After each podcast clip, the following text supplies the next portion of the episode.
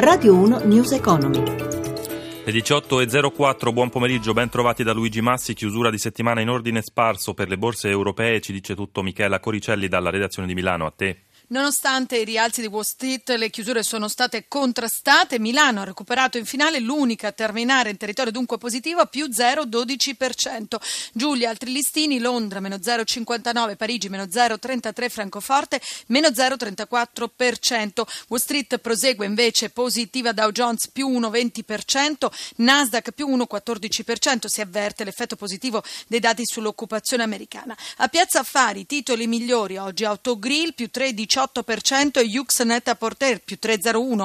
I più deboli invece Monte dei Paschi meno 2,67 e Tenaris meno 2,17%. L'euro si scambia un dollaro 0,887, lo spread in lieve rialzo a 96 punti base. Nel frattempo l'OPEC riunito a Vienna ha deciso di mantenere invariata la produzione petrolifera e dopo un brusco calo pomeridiano la quotazione del greggio americano torna a 40 dollari al barile. Linea allo studio. Grazie Coricelli, andiamo avanti. Mentre l'Istat stima una crescita dello 0,7% nel 2015 c'è cauto ottimismo da parte delle associazioni del commercio sui consumi natalizi. I segnali di ripresa, dice ad esempio la Confesercenti, ci sono, seppur inferiori, lievemente inferiori alle aspettative, previsioni rosee invece dalla Federalberghi che prevede una risalita del settore turistico già dall'imminente ponte dell'Immacolata. Sentiamo Gelsomina Testa. Aumentano i consumi per il Natale 2015, anche se con incrementi inferiori alle attese. Le spese complessive, incluse quelle alimentari, turistiche, per i regali e per altre spese personali, si attesteranno infatti sui 25,6 miliardi, appena 231 milioni in più dello scorso anno, una variazione all'incirca dello 0,9%. La spesa media delle famiglie per i doni sarà di 256 euro, in linea con lo scorso anno. La crisi però si sente ancora, un italiano su tre infatti spenderà per i regali un budget massimo di 100 euro. Soddisfatto con qualche riserva il presidente di Confesercenti Massimo Vivoli. È una ripresa sicuramente di maggior fiducia che gli italiani dimostrano in queste feste di Natale. Fiducia maggiore, volontà anche di fare i regali, di spendere e questo sicuramente è un segnale positivo. Avvertiamo una leggera ripresa, ma ancora non è una ripresa solida quella che noi ci aspettavamo.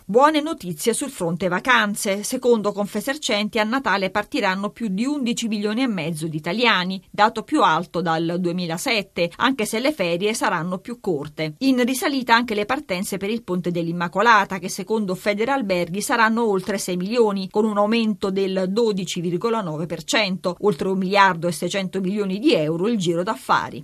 Cambiamo argomento parlando di economia e ambiente. Le isole sono fragili, ha dichiarato tra l'altro il presidente Obama alla conferenza sul clima di Parigi. Mare Vivo e Greening the Highlands hanno dato vita a un progetto sul futuro di questi ecosistemi che unisca imprese e sensibilità ambientale. Anna Trebbine ha parlato con la presidente di Mare Vivo, Rosalba Giugni. Molte vanno a olio pesante, l'obiettivo è proprio quello, immerse nel sole, nel mare e nel vento potrebbero essere i primi territori completamente liberi dal petrolio, dal gas e dal carbone, potrebbero essere proprio di esempio come laboratorio dove cominciare questa grande trasformazione della terza rivoluzione industriale. Le isole potrebbero essere proprio dei centri di produzione dell'energia e addirittura portarle a terra. Quali risparmi dopo? L'energia, l'acqua, i trasporti e i rifiuti, questi sono i grandi problemi problemi che hanno tutte le isole, quindi produzione di energia attraverso il sole, il mare, il vento e con queste reti intelligenti per lo scambio energetico si possono fare dei desalinatori solari, quindi anche il problema dell'acqua verrebbe risolto, anche il trasporto marittimo, il trasporto a terra con eh, mezzi elettrici, 47 nazioni insulari ci sono in tutto il mondo, il 24% delle nazioni del mondo sono nazioni isole e la COP21 potrebbe potrebbe vedere proprio nelle isole dei progetti pilota. Questo lavoro lo stiamo facendo con Greening the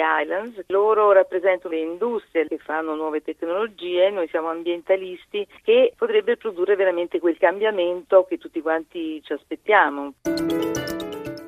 News Economy a cura di Roberto Pippan torna lunedì, ma non perdete domani alle 10.35 l'appuntamento con il nostro settimanale News Economy Magazine in regia Mauro Zaninotto. Da Luigi Massi buon proseguimento d'ascolto su RAI Radio 1.